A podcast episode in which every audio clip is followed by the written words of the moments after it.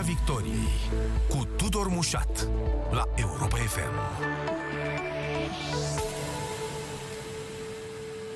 Bine v-am regăsit pe frecvențele radio și pe pagina de Facebook Europa FM. Discutăm despre frământările care au loc în aceste zile legate de ce sectoare ale economiei să se redeschidă. Foarte multe presiuni, foarte multe plângeri, foarte multe uh, semnale de alarmă trase de mediul de afaceri în legătură cu sectoarele care sunt închise și o discuție întreagă care are legătură, dacă vreți, și cu impactul psihologic al carantinei și anume cu dorința noastră de a ne elibera de restricții și de a călători atât cât se poate, vorbim, evident, despre tot ce înseamnă sectorul hotelier și turism.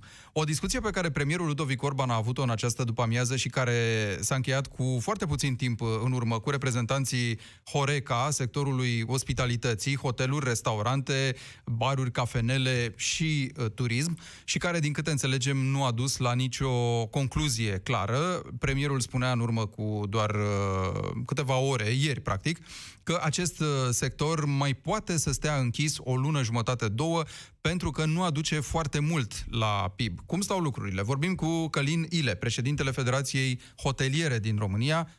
Bună seara, domnule Ile. Ați participat la, la discuție. Da, bună cu ce seara. s-a soldat? A fost o discuție lungă, a durat uh, peste două ore, în care, sigur, oarecum, uh, să spun, a început sub spectrul acelei declarații nefericite m- care a inflamat puțin spiritele, dar pe parcurs discuția a fost una extrem de constructivă, în care am, practic, am dezbătut toate aspectele și uh, ar trebui să ducă la niște concluzii uh, care să ne permită să deschidem în condiții de siguranță cât mai repede posibil. Și aici mă refer în special la partea de terase, pentru că asta era un cumpănă, pentru că noi hotelurile putem deschide, de fapt n-am fost niciodată închiși.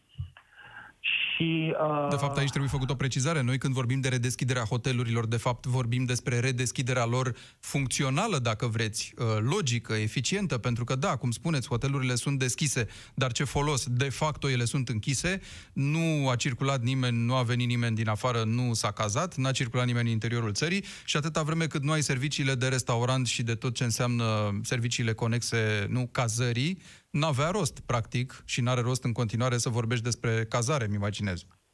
Absolut, noi am fost închiși de mm, lipsa pieței și nu neapărat de o ordonanță militară, dar per total e clar, hotelurile nu au funcționat și așteptăm și noi să le redeschidem, pentru că avem în față un sezon pe care trebuie să-l pregătim.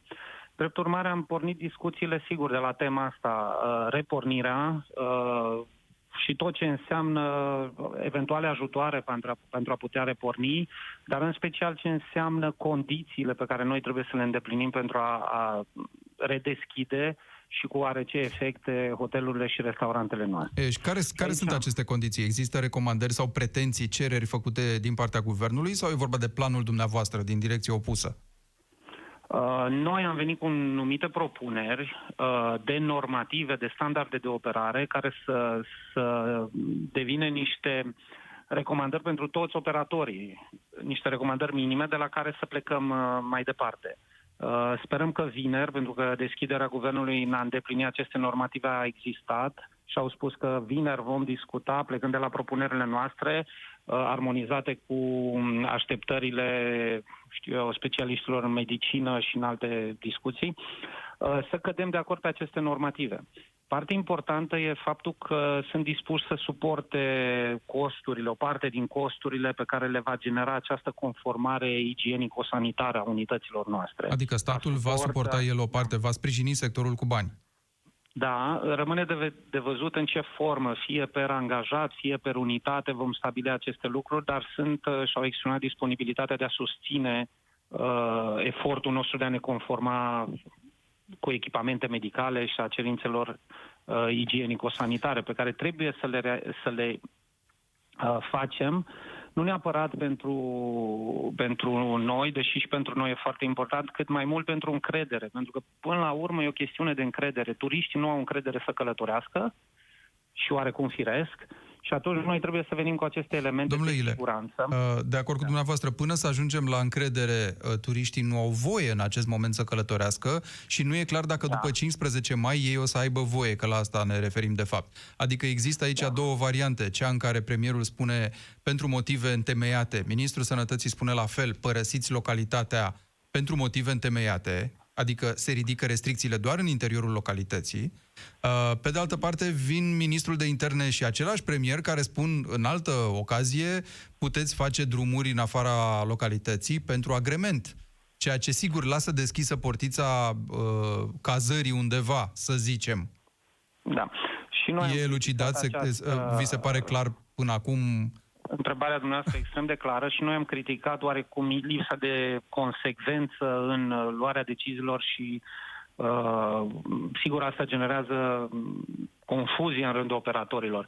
Uh, mi s-a comunicat că se va lua decizia că să se poată circula pentru scop turistic, în special deplasări de business, cu siguranță vor fi uh, dis- uh, posibile Mhm. și cu siguranță zicem noi că și deplasările de interes turistic, dar uh, există acest dar, depinde foarte mult de evoluția uh, medicală din următoarele zile. Uh, am încheiat discuția de azi cu propunerea de a ne vedea din nou uh, peste o săptămână sau peste, m, acum în funcție și de programul lor, uh, pentru a lua decizia finală legată de această mobilitate, să-i spun. Bun, uh, ăsta ar fi ce- un ce aspect, presupunem. dacă îmi dați voi. Iar al doilea ar fi uh, dacă există măsurile clar normate, puse pe hârtie, uh, acele măsuri de siguranță, de sanitară, da, pe care ar trebui o unitate turistică să le respecte. Adică alea bătute în cuie, nu alea pe care le ia fiecare unitate după propria ei logică. Încă nu există. Propunerea a fost să ne întâlnim vineri cu reprezentanții lor, cu propunerile noastre și să le armonizăm cu, cu propunerile m, autorităților, în așa fel încât luni, luni, cel târziu marți, să avem uh, propunerea respectivă. Pentru că dacă vrem să deschidem de pe 15, adică vineri, am mai avea 4-5 zile de îndeplinit. Nu e, nu e ușor. Deci cel târziu luni marți, aceste normative ar trebui agreate. Pentru dumneavoastră e esențial să deschideți chiar pe 15, prima zi în care se ridică starea de urgență? Nu e esențial. Sunt unele unități care au mici, mici cereri, sunt unele care vor să deschidă exact pe 15 pentru un, un, un semnal moral pentru echipele lor, dar uh, estimarea mea e că nu vor deschide foarte mulți chiar pe 15, mai ales că e o zi de vineri. Um, probabil se vor uh, împărți în cursul lunii mai, în funcție de posibilități, în funcție de, uh, știu eu, la ce nivel vor ajunge cu îndeplinirea acestor cerințe Bun. sanitare. Și acum facem fiecare pasul unitate. mai departe, domnule Ile. Dacă ne gândim la acele hoteluri buni care sunt de, de business, sigur, are logică să deschizi anumite spații. Dar ce se va întâmpla cu cele din zonele turistice? Pentru că dacă nu ai măsuri, să spunem, pentru plaje, măsuri de distanțare socială puse în practică, uh, rămâne necunoscută în ce fel lumea vine să se cazeze. Și mai important de atât, dacă nu ai reglementată chestiunea alimentației publice, iarăși, chestiunea cazării devine, practic, uh, semi-inutilă, nu? Uh, n-ar Ori aici, zice că devine semi- ori aici, iertați-mă, uh, premierul a spus, cred că și astăzi, din nou, restaurantele nu, terasele nu, cafenelele nu se deschid. Și atunci cum? Doar ne cazăm? În prima fază vom asigura prin sisteme takeaway și room service uh, forma de masă pentru, pentru clienții care vor sta în unitățile noastre. Uh, după părerea noastră, trebuie impuse normative inclusiv pentru plajă, inclusiv pentru zone de agrement. Deci nu trebuie să ne oprim doar la cazare și la um, restaurante. Trebuie să mergem la toate punctele. Uh, sigur că în, în accepțiunea dumnealor, partea de restaurante reprezintă un risc major, conform unor evaluări făcute de epidemiologi. Uh, dar, v-am spus, noi sperăm cât mai repede posibil să dăm drumul la terase în prima fază, urmând ca pe, pe, pe măsură ce avansăm și fără riscuri mari, fără evoluții spectaculoase negative, să deschidem și alte zone din unitățile noastre. Uh, acum, dacă privim ca și calendar, faptul că 1 iunie e doar un start al sezonului sau 15 mai nu e neapărat un start al sezonului și poate să fie 1 iunie, am avea această zonă buffer, zonă tampon în care să ne armonizăm și să cădem de acord și pe modul în care deschidem uh, unitățile de alimentație publică și eventual cele de agrement. Evident că un sezon fără acestea e greu de văzut. Uh, eu cred că vom, vom deschide tot în așa fel încât să spunem că dintr-un 15 iunie încolo până în 15 septembrie să avem parte de un sezon, sigur cu niște limitări, cu lim- niște limitări de număr de persoane per unitate, cu, cu distanțarea socială și altfel de norme, cu uh, investirea noastră uh-huh. și a turiștilor, pentru că e un acord între noi și turiști, să fim bineînțeleși, noi nu putem face nimic dacă nu va exista cooperare din partea turiștilor. Uh, deci investirea noastră și a turiștilor în așa fel încât să respectăm aceste norme. Care sunt pierderile, domnule Călinile, până acum uh, legate de în sectorul, în sectorul acesta al ospitalității, hoteluri, uh, turism? Le-ați calculat până acum și la ce vor duce și în perioada imediat următoare? Păi, noi facem anual în hoteluri circa 6-7 miliarde de lei și în restaurante 15-16 miliarde, deci pe an. Estimările noastre că vom pierde undeva la 50-60% din cifra de afacere anului trecut. Evident că astea două luni, aprilie, martie, aprilie, au însemnat pierderi consistente pentru noi, câteva Asta fără să fie sezon turistic propriu-zis pentru zonele pe care noi le considerăm zone turistice. Nu. E vorba strict da. de cazări în regim, să spunem, de business sau turism din afară, probabil, nu? Noi, de regulă, tindem să privim turismul doar uh, referitor la sezonul de vară, dar să știți că înseamnă mult și partea de business, partea de, de cazare în orașe, partea de evenimente uh-huh. și uh, Sigur că cel mai mare, cea mai mare contribuție are sezonul de vară, iulie-august, dar să știți că octombrie, septembrie-octombrie sunt luni foarte bune de asemenea. Uh, și, și mai e o lună foarte bună de regulă. Dar uh, important ar fi să nu ratăm sezonul de vară, cu siguranță. Contribuția sezonului de vară e undeva la 35% din ce facem noi în turism și dacă îl ratăm pe acela, am ratat anul cu siguranță. Oricum Bun. se, a, asta se e, zona a ratat. Asta este perspectiva dumneavoastră a celor care lucrați în domeniu și e normal să fie așa. Eu am auzit foarte multă lume care se întreabă și a rezonat cumva cu declarația premierului de ieri, care spunea că mai poate să aștepte redeschiderea acestui sector în primul rând pentru că el generează doar uh, o parte foarte mică din produsul uh, intern brut. Asta pentru că noi nu suntem o țară ca Italia sau Spania sau Franța sau Grecia. Turismul nostru e mai degrabă intern, nu? Oameni care se da, duc da, de da. colo-colo și sezonieri pe deasupra, că sunt perioade întregi din an în care lumea nu prea călătorește, decât poate la pensiuni sau, în fine. Dar uh, ideea e că aduce o contribuție mică la, la PIB, iar riscurile epidemiologice sunt foarte mari. Și lumea se întreabă, domnule, de ce atâta presiune pe redeschiderea acestui sector? Asta ne trebuie nou acum, în primă fază? Turism intern? Haideți să o luăm cu responsabilitate. Sigur că nu suntem adeptul nici acelora care spun să deschidem cu orice condiții, dar nici extrema cealaltă să ne temem de orice și să, să, să nu facem niciun pas. Eu cred că trebuie să găsim calea de mijloc și faptul că în două luni de operare, noi în 40 de hoteluri care au lucrat cu persoane în carantină sau cu personal medical în izolare, n-am avut niciun focar, arată că putem deschide și atunci nu există uh, temeri extrem de serioase care să spună că nu deschideți activitatea hotelieră un aspect. Deci trebuie să găsim calea de mijloc cu responsabilitate, dar să dăm drumul. Pentru că, într-adevăr, contribuția la, la PIB nu e una cea mai mare și că trăim destul de mult din turism intern. Asta să știți că ar putea să ne Industria însă și înțeleg că o estimează undeva la 1,7% din uh, PIB, ceea ce ar însemna, mă rog, vreo 400 de mii de locuri de muncă lucrătorii din da. sectorul propriu-zis plus industriile conexe, eu știu, furnizori pentru echipamente sau de alte bunuri necesare activității de hotelărie. Suntem undeva la 2% din PIB, dar turismul are un efect multiplicator extrem de mare. E industria care se propagă, e o industrie de consecință și se propagă în multe sectoare. Întrebați pe cei din vinuri, pe cei din producția de pere, întrebați uh-huh. pe cei care fac artizanat, întrebați pe cei din transporturi. Uh, Bineînțeles, Sigur, putem să întrebăm și benzinăriile, că lumea se suie mașină și se duce unde se duce, când se poate duce. Da. Turismul e considerat o industrie de consecință și atunci efectele se propagă pe, pe multe laturi.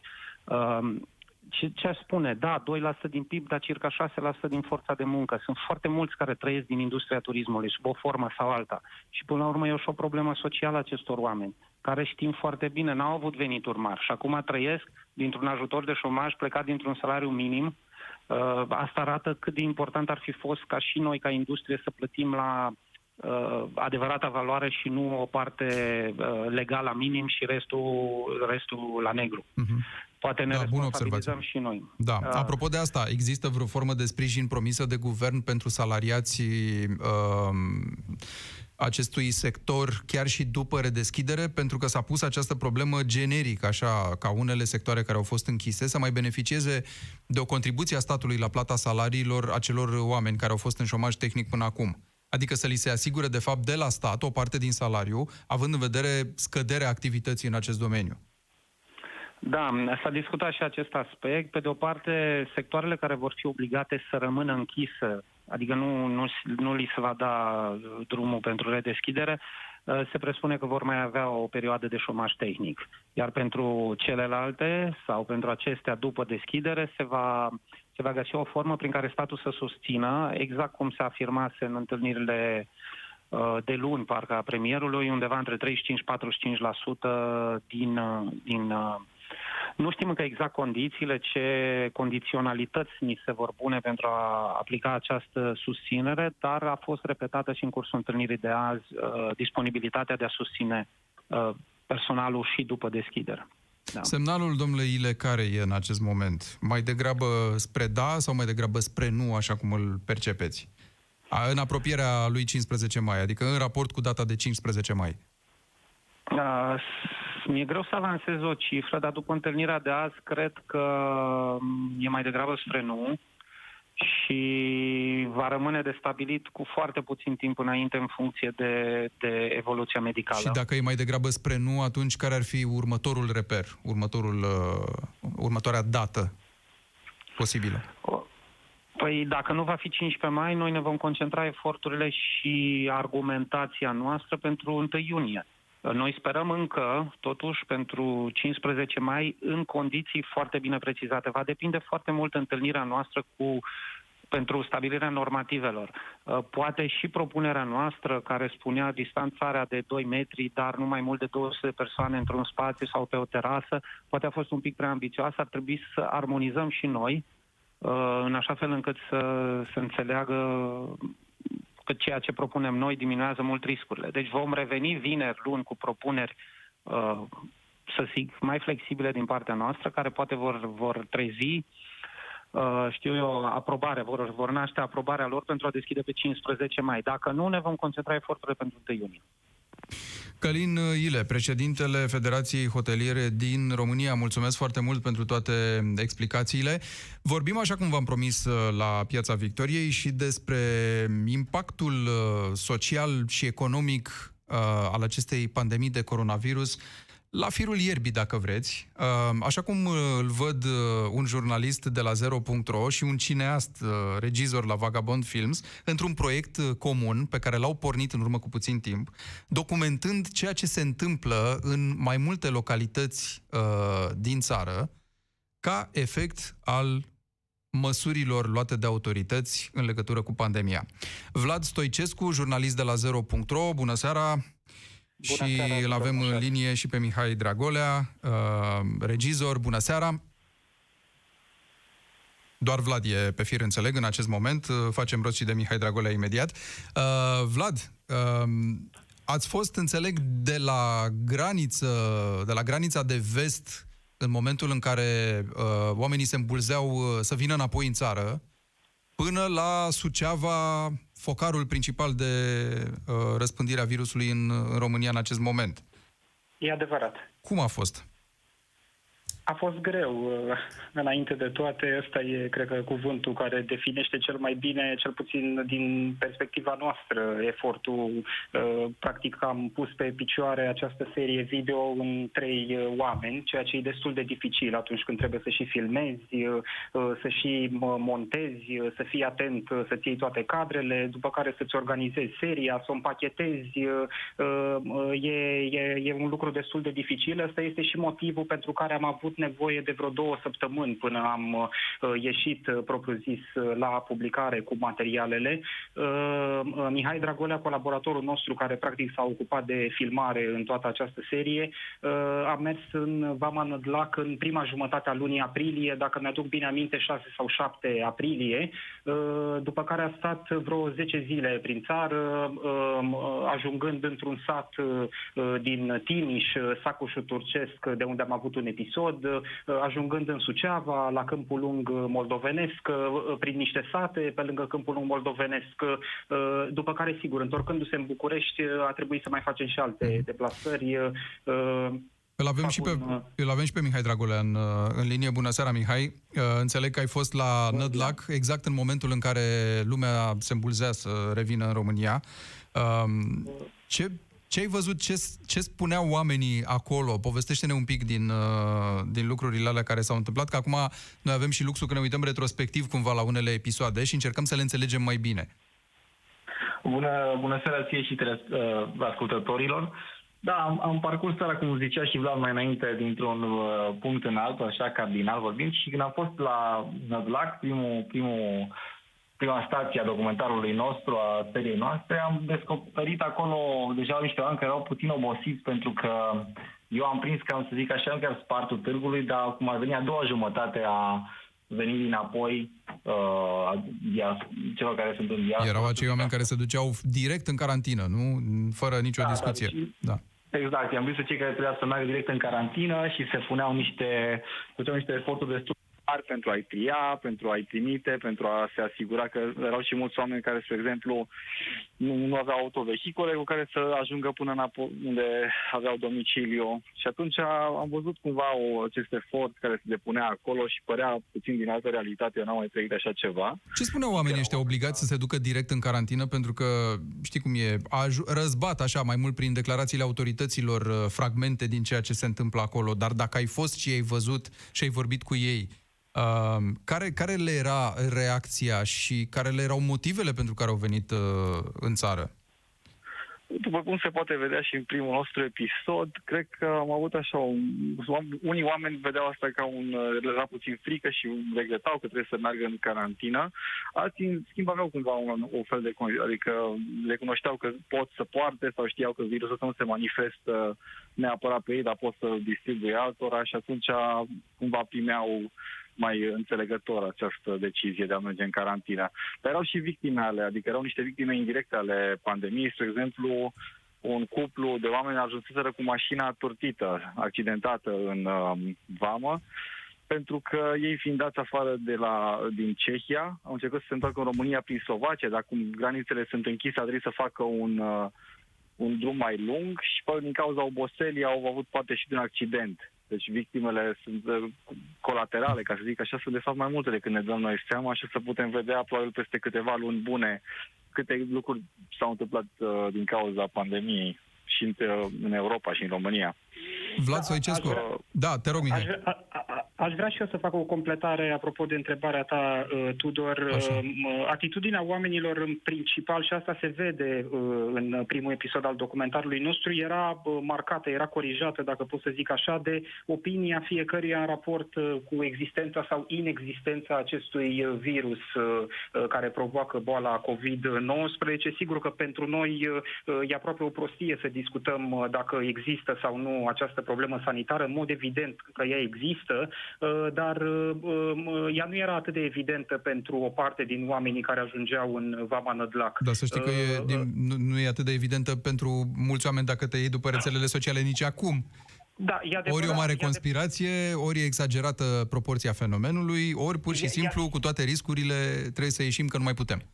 E adevărat și asta și există da. o secvență foarte bună în uh, primul episod în care doi tineri uh, se ceartă cu se ceartă, mă rog, asta e uh, exprimarea noastră, dacă pot să zic așa, de la birou cu privire la inexistența virusului. Ei nu uh-huh. se mhm. ceartă, au acolo o, o discuție, dacă pot să zic așa, o discuție care se încheie cumva foarte normal, ambii conchid că nu își vor schimba unul altuia opinia și nouă ni s-a părut foarte interesantă scena respectivă, nu pentru că sunt doi oameni care au opinii diferite, că asta se întâmplă, și pentru că sunt doi oameni care, având opinii diferite, găsesc totuși un soi de numitor comun la final, ambii se îndreaptă spre Sighet, uh, unul acceptă carantina, celălalt uh, nu acceptă, dar uh, uh, cumva scena respectivă e și asta a fost valoros pentru noi, ilustrează că uh, lumea nu se ghidează neapărat după fervoarea asta în care trăim noi pe Facebook, în care toate discuțiile se încheie foarte ascuțit, Mhm. așa, și toată lumea să După ceartă grăbitul definitiv cu din toată lumea. Uh, Mihai, ai fost la Suceava, acolo unde, da. mă rog, uh, oficialii și știrile de presă dezvăluiau uh, toate problemele și datul cu dreptul în stângul și invers în ceea ce s-a întâmplat în gestionarea primei părți, să zicem, primei perioade a acestei epidemii în România. Uh, Ce ai documentat acolo, de fapt? Oh, decizia de a merge de la Medega la Suceava uh, a fost bazată pe ce primeam din media că, da, întreg județul e în carantină și că căutam locurile astea care se află în carantină. Vreau să văd dacă e o realitate paralelă, nu știu, distopică, da, asta când porneam de la București. Dar ajungând acolo în Suceava și mergând uh, pe, prin mai multe sate, am ajuns chiar și în orașul Suceava, dar n-am stat foarte mult, în orașul Câmpul Lung am fost, am dat seama că oamenii de acolo cumva duc, uh, duc acea, adică ei sunt conștienți că există boala asta, uh, poartă toată lumea măști, acolo e singurul loc unde am văzut în țară, toată lumea purta măști, nu era nimeni care să nu poarte mască, poate doar fumătorii, dar după și-o puneau repede după un fum la loc. Uh, și în același timp uh, ei încearcă să facă o normalitate din ce se află la ei în Mhm. județ, adică cum spuneau și personaje, mergem înainte, cu Dumnezeu înainte acolo. E, mi-au zis și ei că sunt cei mai religioși și fix acolo a lovit. Asta așa ca o întrebare existențială a lor. Dar oamenii încercau să își găsească o normalitate în uh, pandemia asta și cumva să funcționeze. În același timp am văzut și unele semne de întrebare aduse la ce a făcut uh, domnul Flutur legat de tot județul lor și cum au reușit să gestioneze. Adică oamenii sunt și revoltați, nu, își dau- nu își dau seama că ceva e în regulă. La Cineva un trebuie să nivel facă decontul administrativ. celor întâmplate acolo, dincolo Da, de da, și de- au- judecățile au- presei. Da. Au, au pornit despre treaba asta să, să vadă tu de ce, un- unde, cum s-a ajuns așa, unde nu s-a acționat corect, de ce s-a ajuns așa. Dar cumva, ce am observat eu în drumul ăsta e că românii, și asta cred că probabil în orice, în orice parte a țării, au, asta chestia am testat, au așa un stil de a duce și o pandemie și un război, un stil foarte propriu, în care cumva îmbini această nu știu că să zic, dacă pot să zic și catastrofă sau acest lucru rău, îmbin cumva cu un spirit de a hai să mergem înainte, nu să luăm în derâdere, dar în același timp să ne găsim resursele de a mai și glumi, de a fi oameni, de a fi solidari. am Bun, și acum, solidaritate. știi cum e? Psihologii, psihologii ne spun că noi, în astfel de situații, și experimentăm unele lucruri. Atunci când, sigur, nu e vorba de, de ceva absolut dramatic ca un război și plouă cu bombe în jurul tău, îți poți permite da. să și experimentezi situații noi uh, generate de această carantină. Nu? Așa cum experimentăm lucruri de acasă, de exemplu, sau statul mai mult cu copii, uh, deși noi trebuia să fim la serviciu, sau uh, ieșitul cu mască pe față. Uh, probabil că toate astea vor, ceea ce ni se pare acum experimental, vor face parte din noul normal în scurt timp. Cu siguranță, da, să vor împământeni noi practici. Păi de acolo lumea, lumea insista să continue să pună în fața blocului flori. Deci aveau cumva nevoia asta de a vedea ceva frumos și de a, știi, de a se, uh, de a se face cumva o realitate pe care au avuseseră înainte și a se ține cumva de ea. Asta e că mi se pare că e sugestiv pentru cum e acolo acum. Vlad Stoicescu, Vlad- dincolo de pitorescul acestor uh, reportaje și de declarațiile colorate, unele dintre ele, ale oamenilor cu care voi ați vorbit, reportajele voastre au scos la lumină și niște chestiuni foarte grave și de fond și despre care probabil o să mai vorbim multă vreme de acum încolo, legate de felul în care s-a gestionat medical, managerial, toată situația asta. Uh, Da, uh, mă rog, asta în principal în, uh, în zona Suceava, pentru că Mhm. acolo cumva se uh, exprimă oamenii cu privire la felul în care a fost gestionat uh, județul și îl invocă pe celebru domn uh, Flutur. Uh, Se spunea mai devreme în cadrul dialogului nostru, chiar tu spuneai că uh, cineva trebuie să facă de contul. Eu n-am sentimentul că cineva a plătit uh, în Suceava de contul ăsta politic. Uh, Domnul Flutur e bine mersi, dacă pot să zic așa, la aproape două luni de zile de când a uh, izbucnit uh, focarul. Ba în chiar a avut Suceava. cumva și circumstanța atenuantă cu ghilimele că a fost bolnav și internat. Exact. Cumva asta l-a exact. pus Cum- prin, în rândul victimelor. Da, da. Aș vrea să fac această, această clarificare ca să nu se creadă că e o greșeală factuală pe care o fac. Am spus două luni de zile de la izbucnirea focarului pentru că pe 6 martie, dacă ne uităm pe datele epidemiologice, o să vedem că deja primele cazuri existau în Suceava și, sigur, anchetele epidemiologice se făceau atât de prost la nivelul DSP-ului local încât lumea și-a dat seama abia după 20 martie că acolo este o mare problemă. După 20 martie, de altfel, s-a, s-a internat și domnul Flutur în spital Uh, și cumva uh, amintirea proastei sale gestiuni a trecut în plan secund pe măsură ce evenimentele uh, din pandemie s-au rostogolit. Mie mi-e foarte greu să înțeleg reacția Partidului Național Liberal din ultima lună și jumătate cu privire la domnul Flutur. Cred că în 9,9 cazuri din 10, un astfel de gestionar al afacerilor publice dintr-un județ ar fi zburat, iertați-mi termenul Așa așa, așa ales cum e, cred că e mai greu. Adică mai ușor au scăpat de Victor Costache, care gafase uh, consecutiv câteva zile înainte să fie demis. Da, Cred, cred, că, cred că sunt importante și semnalele politice. Sigur, dacă ne uităm strict la uh, administrativ, poate că nu poate să zboare atât de repede, dar politic se poate da un semnal. Eu n-am auzit ca cineva din uh, Partidul Național Liberal la vârf să îl critique pe domnul Flutur. Uh, uh, în schimb, am văzut anul trecut când s-a lansat uh, cu fast acel uh, spital județean uh, din Suceava, că uh, toți liderii de frunte liberali uh, țipau pe la Suceava în întâlniri publice că s-au făcut lucruri extra extraordinare, că chiar în uh, uh, ultimul episod publicat de noi există un cetățean care cumva ia în derâdere scena respectivă, limită pe Rareș Bogdan cum țipa la momentul respectiv, iată ce a făcut Gheorghe Flutur cu bani europeni la Suceava. Și oamenii au rămas cu, cu, cu impresia asta, pentru că ei au văzut uh, anul trecut în toamnă uh, tot festivalul acela de uh, țipete și uh, uh, zbierete liberale, care sigur lăudau uh, marea gestiune a domnului Flutur uh, și acum văd o mare mare tăcere dinspre liderii uh, liberali de la București. Pomeneai de DSP-uri mai devreme și cred că des- ăsta e unul din subiectele despre care ar trebui să vorbim și în continuare, să nu-l lăsăm să se răcească, pentru că, atenție, uh, a fost vorba de anchete epidemiologice, de gestionarea situațiilor, dar în noul normal către care ne îndreptăm, aceste DSP-uri vor avea un rol foarte important în stabilirea măsurilor de distanțare socială la locul de muncă, a bunelor practici, a, un rol în controlele care trebuie făcute făcute pentru a vedea dacă locurile de muncă unde se adună un număr mare de, de oameni uh, sunt sigure, nu, sub aspect sanitar. Și atunci da. rămâne această chestiune legată de persoanele care conduc, de competențele acestor uh, lideri de direcții de sănătate publică.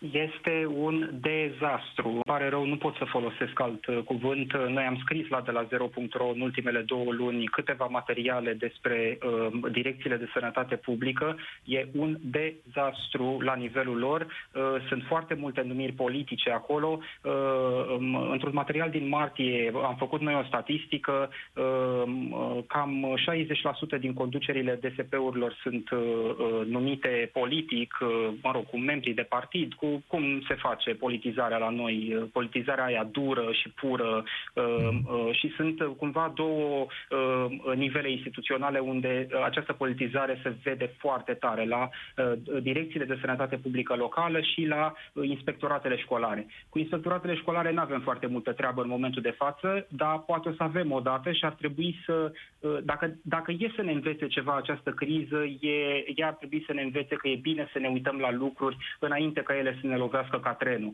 Să încercăm să le, să le rezolvăm înainte să avem foarte mare nevoie de aceste instituții. Acum avem nevoie de aceste direcții de sănătate publică. Avem nevoie ca ele să dispună testări. Avem nevoie ca ele să facă niște anchete epidemiologice întregi la minte. Pentru că societatea trece prin această criză sanitară.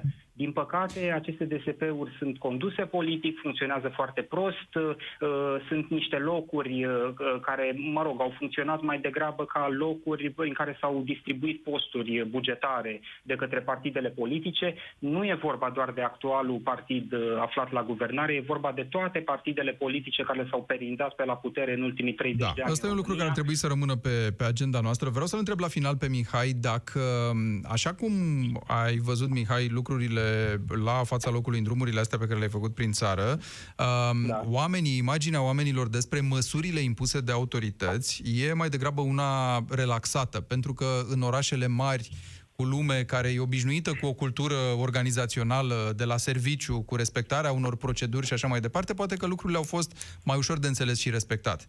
Cum s-a văzut asta în rural, de Prin exemplu, țară. sau în urbanul mic, da, prin țară? Deci, în, în rural uh, e și greu să... Adică oa- oamenii rural nu, nu, nu s-a întâmplat cine știe ce schimbare.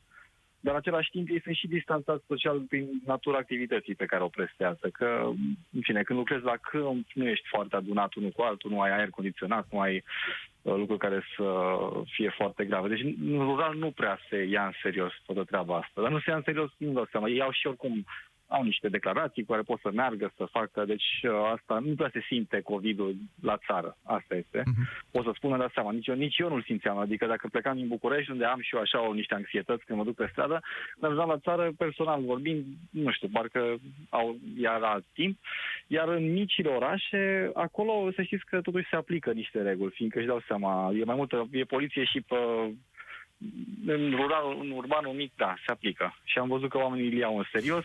În același timp, uh, uh, adică fac ceea ce trebuie să facă, dar probabil la un nivel personal au niște probleme. Cu Seria toată treaba continuă, asta nu? Și, Cu unde continuă?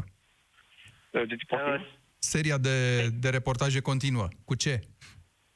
ah, Vlad, uh, da. Pot, să, pot, pot să intervin eu? Te aici? rog. Uh, seria continuă, uh, n-am vrea să dăm uh, foarte multe spoilere, ca să zic așa. Bun. Uh, uh, vom avea un episod nou mâine uh, din București uh, și uh, vom avea un soi de încheiere săptămâna viitoare uh, din satul zero, primul sat în care a fost caz de coronavirus în România. Aha, deci am pornit-o invers cumva. E foarte interesant. Mulțumesc foarte mult, da. Mihai Dragolea, Vlad Stoicescu. Filmele, documentarele le puteți urmări pe de la zero.ro. Pe noi ne găsiți aici, bineînțeles, la Europa FM. Rămâneți cu noi. Piața Victoriei cu Tudor Mușat la Europa FM.